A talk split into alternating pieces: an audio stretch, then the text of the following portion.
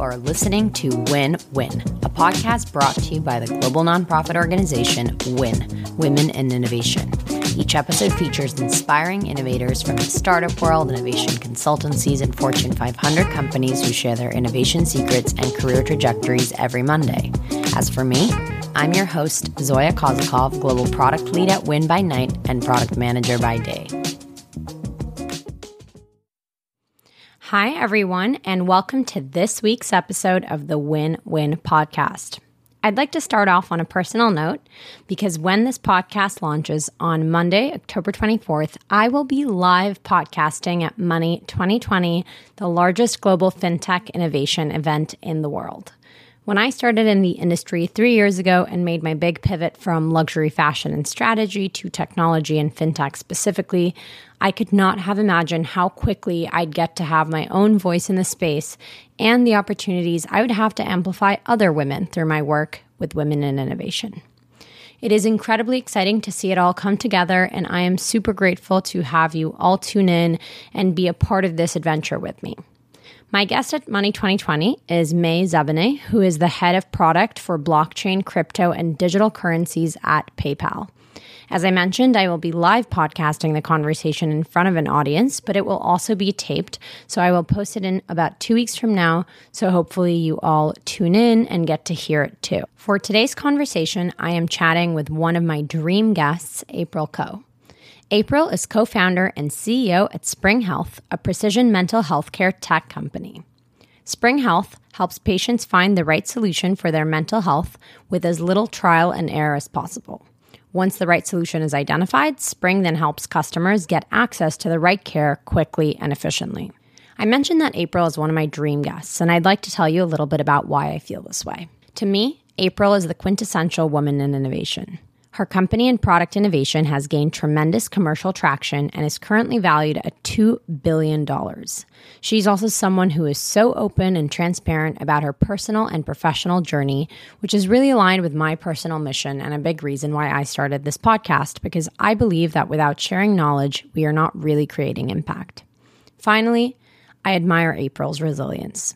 She has seen so many ups and downs with her business and her own rise, and you can tell that she's overcome a lot to focus on what's important, which is helping people with their mental health. I hope you enjoy the conversation with April. She's incredibly witty, honest, and of course, a tremendous person and leader. If you love this episode, please share it with your friends and subscribe review to make sure that we continue to amplify and reach as many phenomenal women and men as possible. Hi, April. Welcome to the Win Win Podcast. Thanks so much for having me. I'm so thrilled to have you here. Thank you so much for taking the time out of your busy schedule to meet and talk all about innovation and leadership with me. You have broken so many ceilings and continue to redefine use cases for machine learning, for healthcare, mental health, entrepreneurship. I mean, really, I could go on and on. At 24 years old, you started with an idea that was pretty straightforward. Mental health shouldn't be so hopeless and bogged down with trial and error. Great. I love to see it. So, where do you begin? Yeah, I'm super happy to share. So, I started Spring Health at Yale. I had dropped out for a few years to start another company. It was in e commerce and it had nothing to do with healthcare or mental health. Mm-hmm. Um, I had a, a, great, fun time building that company with some classmates. I was in LA for a few years working on that it didn't work out. Uh, and so I had one year left of school, decided to make my parents happy and go back to school and finish up. but when I went back to school, I knew, I, I knew that the only thing that I, I, I, could do was build companies. I, you know, I had uh, fallen in love with building, you know, a startup with my first. And so I knew I wanted to do something again. And I knew this time around I wanted to work on something that would this sounds cheesy, but I wanted to change the world. Um, I was helping people buy clothes with my first startup. Mm-hmm. And I knew that no matter what I worked on, I would work, I would give it my heart and soul. And I wanted to work on something this time around where me giving my heart and soul to um, the mission would have a huge impact uh, on the world and on people's lives. And the only thing that I thought uh, measured up to that and was worthwhile pursuing was um, fixing mental health care because I struggled with my mental health for a very long time. So I struggled uh, for over 10 years uh, with my mental health through high school and college. And um, I, I, struggled actually very severely. And I had many moments um, over those 10 years where I just felt like I would never find something that would, would actually work for me. And then also, it just felt like mental health issues were everywhere around me. So my roommate really struggled severely and had to leave school for, for her issues. And, you know, 50% of Yalies were going to Yale Mental Health. And so uh, it just felt like a pervasive crisis. And I didn't see any solutions that were, were solving the, the, the major problems that I saw in the space. More particularly, I, I did notice that there were some digital mental health companies emerging but they were all focused on making access to care faster. But, you know, access for me wasn't the issue that I came across in my own journey. Um, I had fairly good access to, to high quality care, actually. The thing that made my journey a nightmare and so painful was that I had access to all the wrong things, right? So I would try a bunch of different things, a bunch of different programs, providers, treatments, and just couldn't find something for a very long time that would work for me. I, I wanted to fix that problem. I wanted to eliminate the guessing game in mental health care. And, you know, that was around the time when everything like Instagram and Facebook and Google, like everything around us was starting to get super data driven and personalized. And I didn't see mm-hmm. any of that innovation happening in mental health care. So I um, decided to, to tackle that problem. And I came across uh, my, my co-founder's paper, which he published in The Lancet, which is one of the world's top medical journals. I, I, I had a habit of reading through papers that came out of Yale Psychiatry, and um, and I came across this paper, and it was describing the first ever machine learning model proven to outperform the average provider in matching someone to the right treatment for them. And uh, I remember reading the paper and just feeling like, wow, this is the future of mental health care. Like everything that I had experienced with mental health care, um, with it being so such a black box, you know, so much guessing, so much trial and error. This could be solved if we made mental health care fundamentally more data driven. And so I reached out to him cold. Um, I sent him a cold email that we laugh about to this day. And, you know, I said, I read your paper loved it. I think it's the future of mental health care. Can you meet with me for coffee? And he responded very promptly, asking me why I wanted to meet him for coffee. And, um, you know, somehow convinced him to go on a walk. And we talked all about his research and, you know, and one thing led to another. And we, um, we started Spring Health. And there's so much more to that story that, and I can go on for and sure. on, but uh, that's how we got started. No, first of all, go Adam. Great paper. Um, uh, no, I think it's also really important to call out, you know, the, this partnership that, that you, the two of you have had. I, I, it's really, really exciting. I, I stalk the both of you, and I think it's just for my online stalking sounds like a really great fit. I worked in luxury companies um, and some e commerce companies too. And I remember just one semester after being offered a, a real job from one of those companies, literally pretty much like dropping out of everything, studying for the LSATs, interning at the district attorney's office here in New York, literally going to prison every day. And everybody was like, Are you having a breakdown? Like, what's happening? And I think it, for me, it was like, you know, I'm passionate about literally everything I do. Some would argue a little too passionate, but it's about like, where are you investing your mental health, your physical health, like what problems are you looking to solve? So I think the fact that you're solving this one is a is a really great use of your time and it's really exciting to have you at the helm of this conversation. But something that was really interesting to me was not only did you already have a startup before um, Spring Health, but you also dropped out to pursue it. You mentioned it. So, you know, I've watched you speak in several capacities. And at the most, you know, recent Forbes 30 under 30 conference, you talked about this self imposed risk averseness that women often have or society imposes on them, where they qualify all the things that they have to do before they start a company. So not only did you not do that, you didn't do that twice. And once was after you already failed. So, like, it's not imposter syndrome. You really did fail. No offense.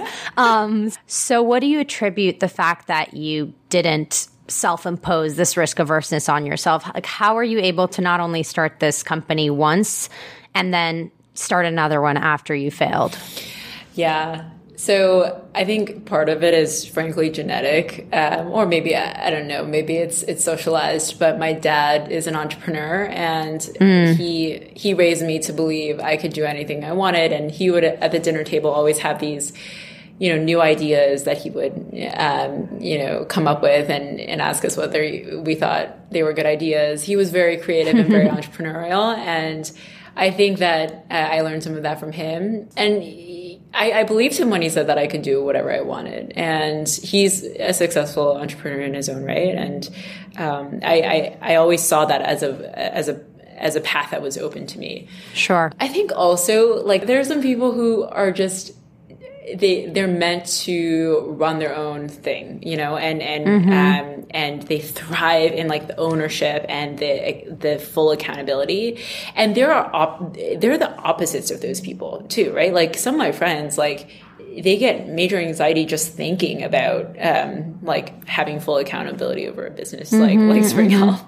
Um, so I think you know to some degree you're you're built for it and i think i get a lot of adrenaline and a lot of energy from being in control of my own destiny and um, you know run, running my own thing so that makes sense. But then I guess I, I was thinking that, you know, once you had already failed, was there a part of you that was like, uh oh, I was wrong about myself? Or did you just see it as another stepping stone in, in starting the next company? Like you have more things to learn from? I think it was more the the latter. Like I, just, I think that if you go back and look at a lot of entrepreneurs um, who are you know successful, um, I think that they have a number of failed ideas and startups totally. under their belt. And I think um, for a lot of founders or serial founders, I think it's just about like it's less about uh, the idea and more about like wanting to build something of consequence, right? Um, and so I think I just went through my journey of like you know trying some some idea out and then you know ending up with the idea that really clicked and, and really um, absorbed my full energy. For me, you know, since I, I own and lead a mental health company, I think a lot about my mental health and, and my relationship and, and my mental health relationship with my company. And I think for me, one of the, the unique realizations that I've, I've had over the years is that my mental health thrives when I, when I work really, really hard towards a very clear, singular, audacious goal. Like that is where my soul sings and thrives. And I, I mentioned I, I, struggled with my mental health for a long time. I, I realize now, like I, I can pinpoint when I, I, suffered the most, and it was when mm-hmm. I lacked that direction and vision in my life. And now there's so much vision and direction in my life, and I know exactly kind of where I, I want to grow, where I want to take Spring Health, and that that fuels me, and that gives me so much energy, and, and that that allows my mental health to to really thrive. I love that. And I think it takes a lot to even be able to articulate clearly. You've been on your own mental health journey and you've been on such a huge journey with this company. And I think one of the other things that I wanted to call out is, you know, I, I didn't ask the question around your first startup to call out the fact that you quote unquote failed because clearly you haven't. This is success, or at least how I see success. But I think it's so important to not just even minimize or oversimplify how much work has gone into into your story. I mean, you know, we'll talk about it, but you know, the youngest female unicorn founder, all these things. People see that, but I think a lot of the times the journey and the, the steps that you took to get there aren't as discussed. So I really appreciate you calling that out and sharing that. You called out that when you were struggling with your own mental health, um, there were plenty of solutions, and you mentioned you were lucky enough to have access. So I know that you know with mental health, it's not as quote unquote easily is diagnosed. Um, it's not like go do this and then you'll be okay. There's typically a, a variety of solutions, and sometimes, like you mentioned, that trial and error. So what what is the starting point at least on the consumer side you know wh- what information do you get from them and how do they really interface with this product the big innovation that Adam was able to prove was that you can ask questions via a digital questionnaire, collect largely behavioral self report variables from a person, and then be able to predict what treatment would actually work for them. So that was a big mm. aha, that was a big innovation. Huge. Yeah. And he was able to prove that out across, you know, a few conditions with a few uh, therapeutics and a few treatments. And so the idea mm-hmm. behind Spring was how do we blow that up and how do we make that so comprehensive and how do we account for all the treatments under the sun so that we can take anyone, no matter who they are and where they are in their mental health journey, and no matter what they're struggling with, can come in and we can do an assessment and then point them on the right path, and then ideally deliver the the thing that we the, that we recommend for them. That was the big vision, and so we we, we very quickly realized that in order to realize this vision, we needed to have access to a lot of patient and provider data. And so the whole initiative around going to market and finding a really viable commercial business model was all in service of this big technological vision that we had. Sure. Um, it wasn't, you know, neither of us are really driven by making a lot of money or, you know, getting rich or anything like that. Like for us, it was like, how do we build something that is fundamentally revolutionary for mental health care. How do we make mental health care so precise and so personalized to each person? And how do we do that through data? And so we went out, tried to look for a commercial go to market that, that made sense, found the employer go to market, um, mm-hmm. and started to build a full stack mental health care solution for employees and their family members that would essentially onboard them. They would take a quick questionnaire. They would get a personalized care plan. Depending on their answers, we would match them with coaching or therapy or uh, maybe a medication with a psychiatrist or maybe just a mindfulness and meditation exercise. It really would mm-hmm. depend on who they were and where, where they were in their journey.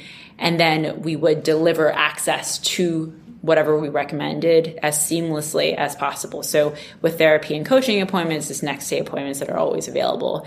And then we kind of wrapped around this entire service a care navigation service where, you know, we would pair each person with one care navigator, a compassionate human licensed clinician who, who was fully equipped to um, answer any question that the person might have. And the care navigator was ultimately responsible or is, is ultimately responsible for making sure each person gets the resources that they need. So um, that that is how the member experience works, and that's mm-hmm. ultimately what we we started selling to employers, and we just took off like very very quickly once we entered the employer market. Yeah, no, it's it's been really incredible to see these really huge companies, um, General Mills and Guardian. These are really traditional corporations, and to see them not only be a part of the mental health conversation, but actually put their money where their mouth is, is just super exciting. But to go back to, you know, that, that first year or two before you had all of this momentum, I imagine that with such, you know, such a strong academic effort, but such a huge problem to solve, you may have a target vision in mind, but, you know, getting there can be really hard. And even beyond that, deciding on what the right MVP in order to get there, I believe must have been such a challenge. So take me through the process and, and what are kind of some learnings that you've taken now that you try out new things and consider your MVPs? Like what are some of those MVP determinator best practices mm. you've learned along the way?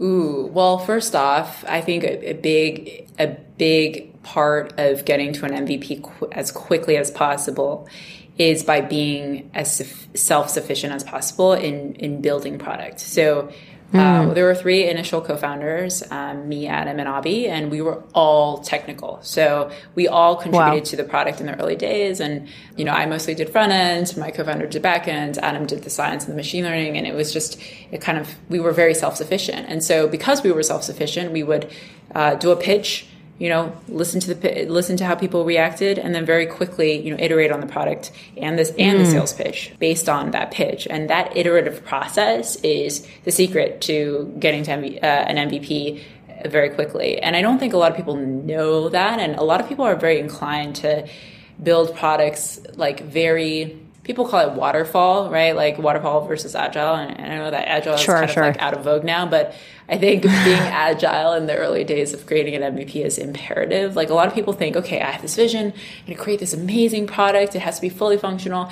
and I'm going to unveil it to everyone. And that's just like the wrongest way to go about MVP. Mm-hmm. Like the mm-hmm. best way, and you, even the formula that we follow today at Spring Health when we're launching new products, is to create like the smallest kernel of the most valuable piece of what you're trying to create, really nail down the value prop, really, really succinctly be able to clearly state why it's important, to start selling it, and then, you know, based on people's reactions, iterate.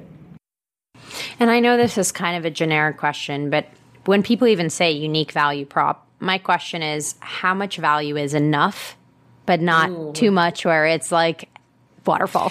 oh, yeah, that's a great question. I I think that another big formula to MVP um, related to what you're you're asking is instinct and intuition, and like a lot of decisions are made on gut. And and the reason why I say that is you know when you are delivering enough value or when you are uh, when you have something that is of value when uh, or by the person that you're selling to's reaction. So say that you're selling mm. and then you like are explaining your value proposition and the product if the person fundamentally does not have a strong reaction to what you are saying, not enough value. Yeah, it's just not enough value. and like you, it's like a very not concrete way to answer your question, but it's like you know when you see it, just like product market fit. You like you you know when you have it. It's it's very it's just like a feeling. Like it's like and a more quantifiable way to to put it is like when the demand outpaces the supply, you you know that you're mm-hmm. onto something.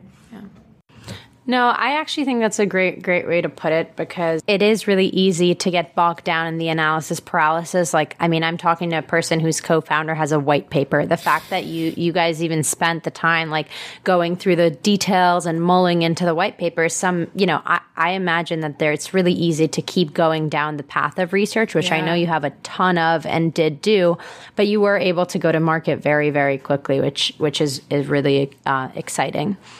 So, you know, the conversation about mental health goes far and wide, and you yourself have said that there are countless solutions and programs that claim to solve people's mental health. And so, you know, we talked about the approach that you've taken that's going through the employee pathway and integrating into employee benefits. Once employees actually interface with Spring Health, they can also be seen by a physician within two days. But the entryway there is still through your employer. And so you kind of have to have trust in your employer to, to go through them to talk about your mental health. And I'm wondering, how much do you think of the problem or the innovation that you're solving is not only the, the incredible technology that you have to offer, mm. but also changing the conversation around mental health in the framework of a company or your employer's role in participating in it? Ooh, such a great, great question. I, I, can address it in so many different ways. But the first thing that I'll say is that 80% of burnout and stress is because of the workplace.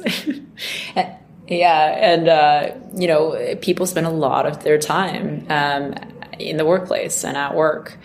And, um, and so I think it makes total sense that employers would be held accountable to the mental health of their employees and you know take action and invest against better supporting their their employees mental health so i think from like an ethical and moral perspective it just makes a lot of sense to me financially it makes a lot of sense as well um, i don't think consumers should have to pay for their their their health care um, fundamentally. And in the U.S., um, you know, regardless of whether you, you agree with this or not, employers pay for a lot of healthcare, and so it makes sense that you know the, the cost of therapy would be fully subsidized by an employer, um, or at the very least your health plan.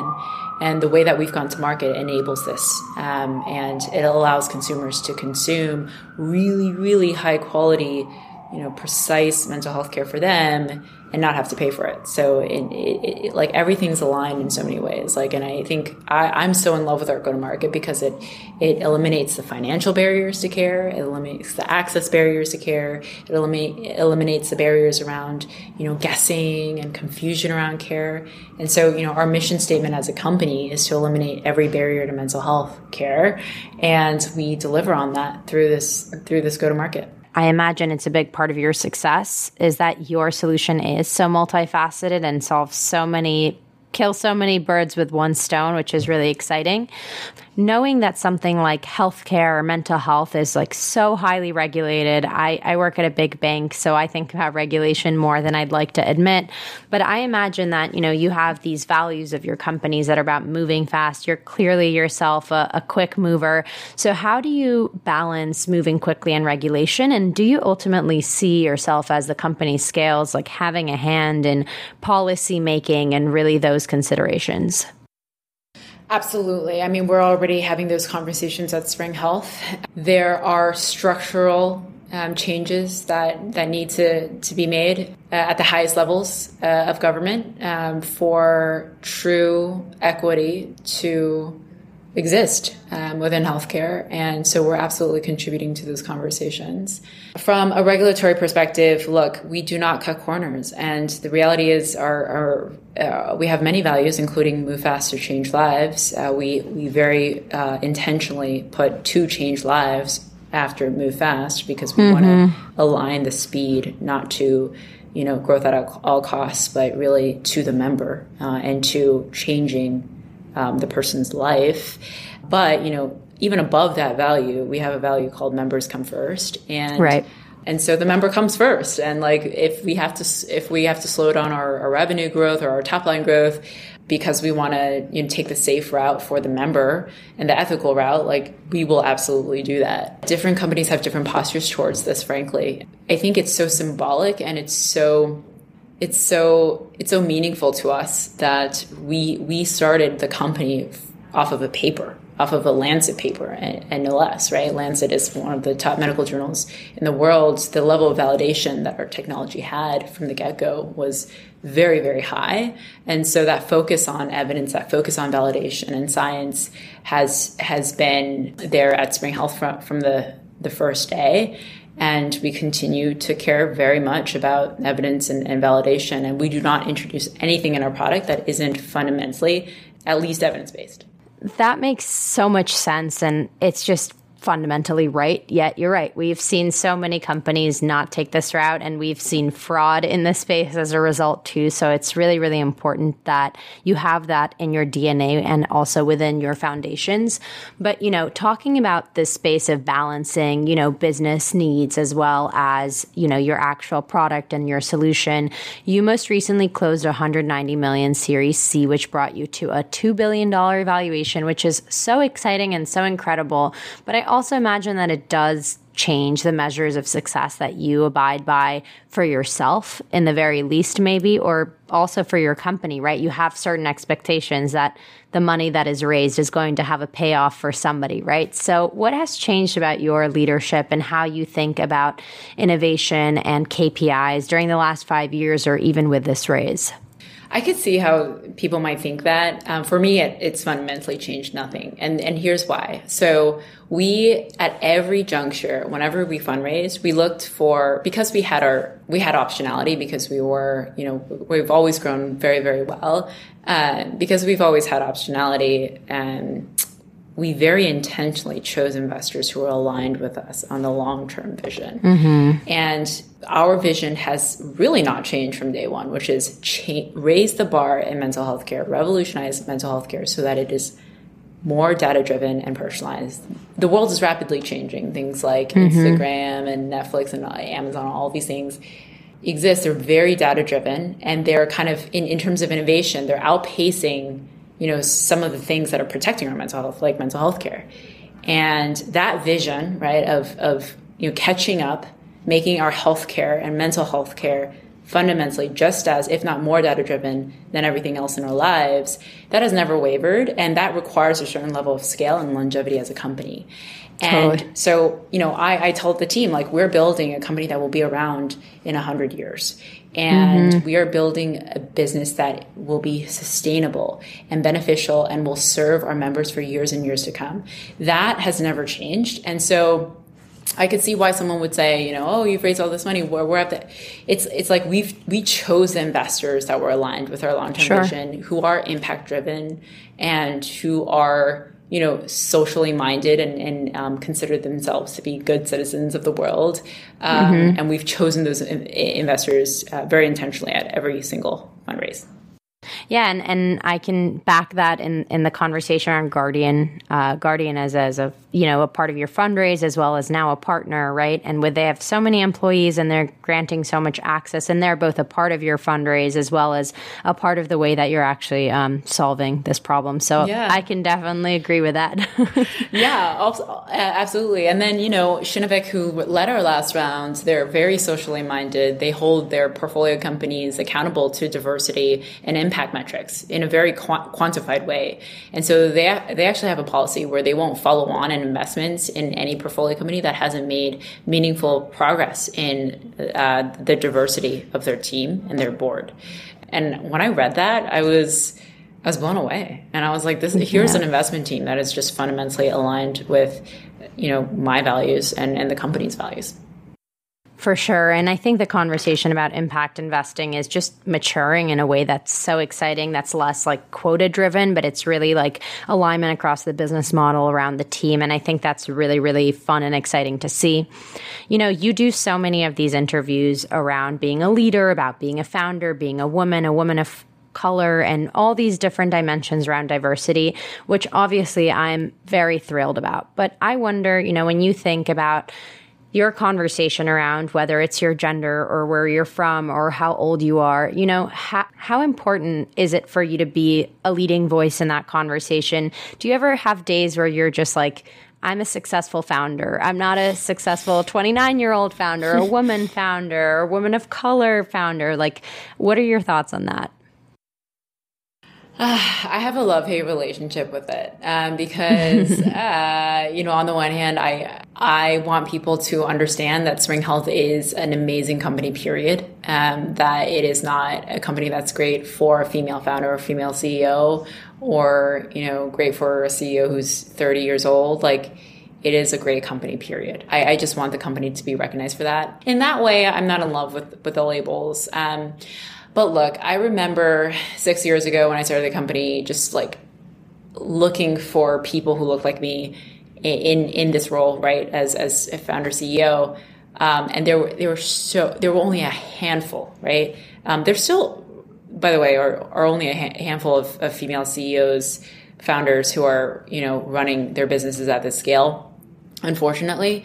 And so I think back to six years ago, and I and I remember just wanting and being so hungry for mentors, for for people to look up to, for for role models, and just like not really having that, um, and like really clinging on to the few people who who you know look like me. And so if I can serve in that way of of being an inspiration and um, confirmation for for people who look like me that they can do what I I am doing, and I think that's amazing, and like yeah. that's an honor, right? Uh, that's such a privilege, and um, in that way, you know, I, I, think it's it's fine that I'm you know labeled young and and, and female and a person of color.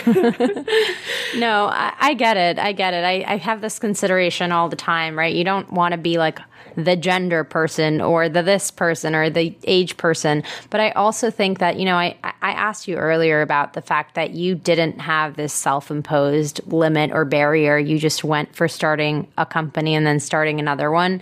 And you know, when I think about what are ways that other people can do that, I think one very real one is just not to plug my own podcast, but is just to like listen to you and see you do it and, and see a little bit of themselves in you and your story, besides just having like a very good objective reasons as to why they shouldn't hold themselves back. Yeah, yeah, agreed. Agreed. Like I, I, I have this theory that there aren't enough female founders because they don't see people who look like them in these mm-hmm. positions. And so they don't even see it as a viable career path for themselves. And so the more people are out there that look like look just like us and are you know killing it and succeeding, I think the better, and will inspire the next generation. Completely, because when you think about what is the face of healthcare, you're probably not seeing April Koh sitting there. I mean, maybe now you are, but before you you thought about maybe a bunch of white men in like lab coats or whatever it may be. And I think it's the same thing. I, I know I experienced it with financial services. And never in my life would have I told you I would have ended up in the space that I did because I thought it was boring and lame. And you know, what does money have to do with anything? And now I'm like, money is weaved into everything. we should be investing. We should be this, that, you know? And so it's like it completely changed for me because I saw another woman, shout out to Maria, for actually paving that way for me. And then wow. she said, Well, wh- why wouldn't you do it? And that's when I realized I was my own biggest, you know, self imposed limitation. That's so cool. So, with that, you know, considering the conversation about women founders and women, even when women get to that place of success, a lot of the times they're initially praised and applauded, but then they can be criticized too. And I think it's really challenging to both be focusing on success and, you know, solving problems, but also be thinking about the narrative that women are unfairly held to and the double standards that they experience. How do you think about that and and what can women really learn about the way that you're thinking about it? Yeah, I mean, I I tend to think about the facts. Um, there are so many studies uh, that have been done around the bias against powerful women, and it is just a reality. And I think, you know, some people think that feminism is done and did, and like they think that you know we've achieved equality and we should all move on.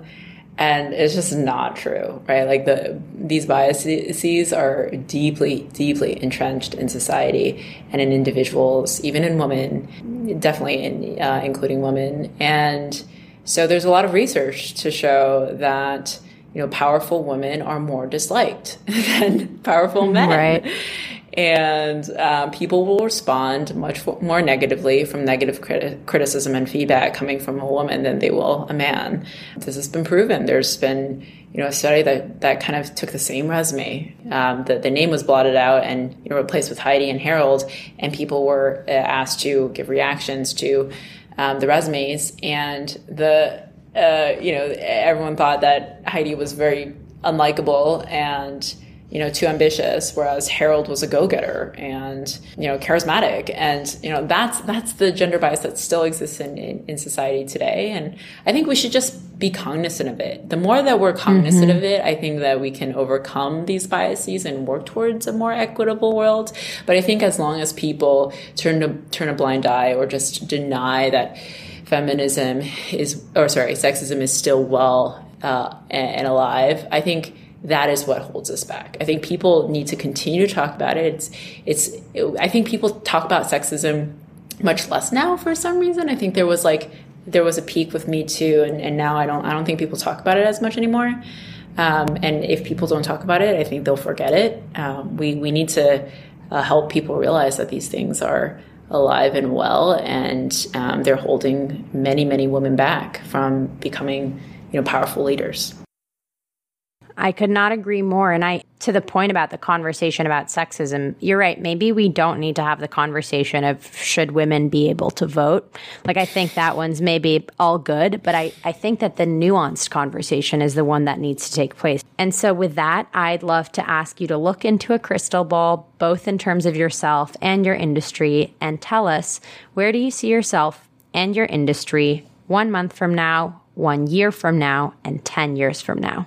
Oh, wow. This is such a great question. Um, I would say personally, in one month, I will still be hard at work building Spring Health, um, leading the company, thriving, because I'm having so much fun and it is so hard, but it is so challenging and I love it. Um, and I'm surrounded by the most talented and incredible people, um, truly. And so it's it's really invigorating. Um, one year from now, we will be at a much bigger scale. We will have um, launched uh, a really exciting new product that I am excited to announce very soon, uh, which will allow us to deepen our impact across many, many more lives. So very excited about that. And then in 10 years, uh, Spring Health will be the leading behavioral healthcare company in the world. We will be the largest behavioral health company that has the biggest impact on people's lives. And we will have fundamentally revolutionized and changed the face of mental health care so that it is much less of a guessing game and much more of a data driven science, which will allow people to get better as quickly as possible by matching each person to the right care for them from the start. Mental health care will just look very, very different and will be a lot more precise and personalized. And we will have eliminated so much suffering and so much pain by getting it right from the start. So that's in 10 years uh, where Spring Health will be. And uh, I have no ego uh, in being the CEO of Spring Health. Um, I hire myself into the role every year. And if I am the right CEO in 10 years, then so be it. And I will be so excited and energized to keep working really hard uh, towards this vision. Uh, and if, if I'm not, I, for me, it's, it's much less important to be CEO and much more important to, to change the world and have as much impact as possible.